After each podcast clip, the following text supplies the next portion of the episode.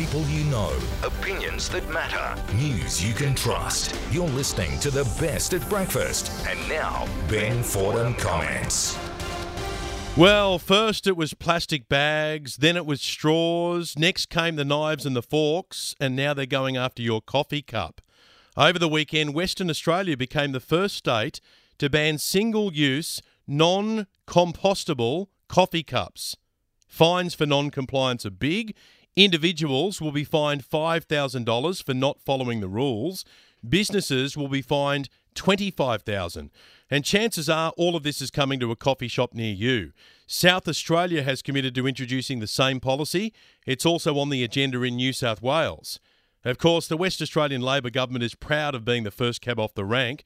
The WA Environment Minister Reece Whitby says this is an excellent move for the environment because we know that plastic persists in the environment for decades.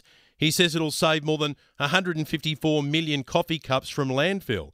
Now, that's the spin, but when you have a closer look, the WA Environment Minister's claim does not pass the pub test. The vast majority of the new paper based coffee cups will end up in landfill. Why? Because you're not allowed to put these cups in green organic bins. They're going to end up in the red bins instead, and then they go into landfill. And for good reason. The so called compostable paper cups are coated in chemicals and they don't break down in the environment.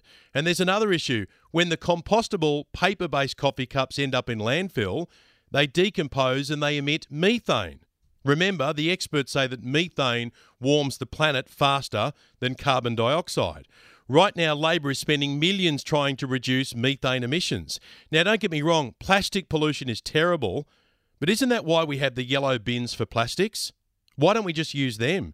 Back in the day when we had the plastic coffee cups, they were recycled. But then we took them away because we wanted to protect the environment. So now we have paper cups that are coated in chemicals and they go into landfill and they're emitting methane into the atmosphere. And when you think about it, should we really be using paper? Paper is made out of trees. Trees are the things that suck up the carbon dioxide from the atmosphere. So we're chopping down these trees to get rid of the plastic. Now, one thing's for sure getting rid of plastic has been profitable for our major supermarkets. Woolies and Coles make $241 million a year thanks to their plastic bag ban. How? Well, they save 170 million a year by not giving out the free plastic bags. They're also making 71 million dollars a year selling the reusable ones. They used to give us free plastic bags, now they make us pay. They argue it's good for the planet, but don't worry, it's also very good for business.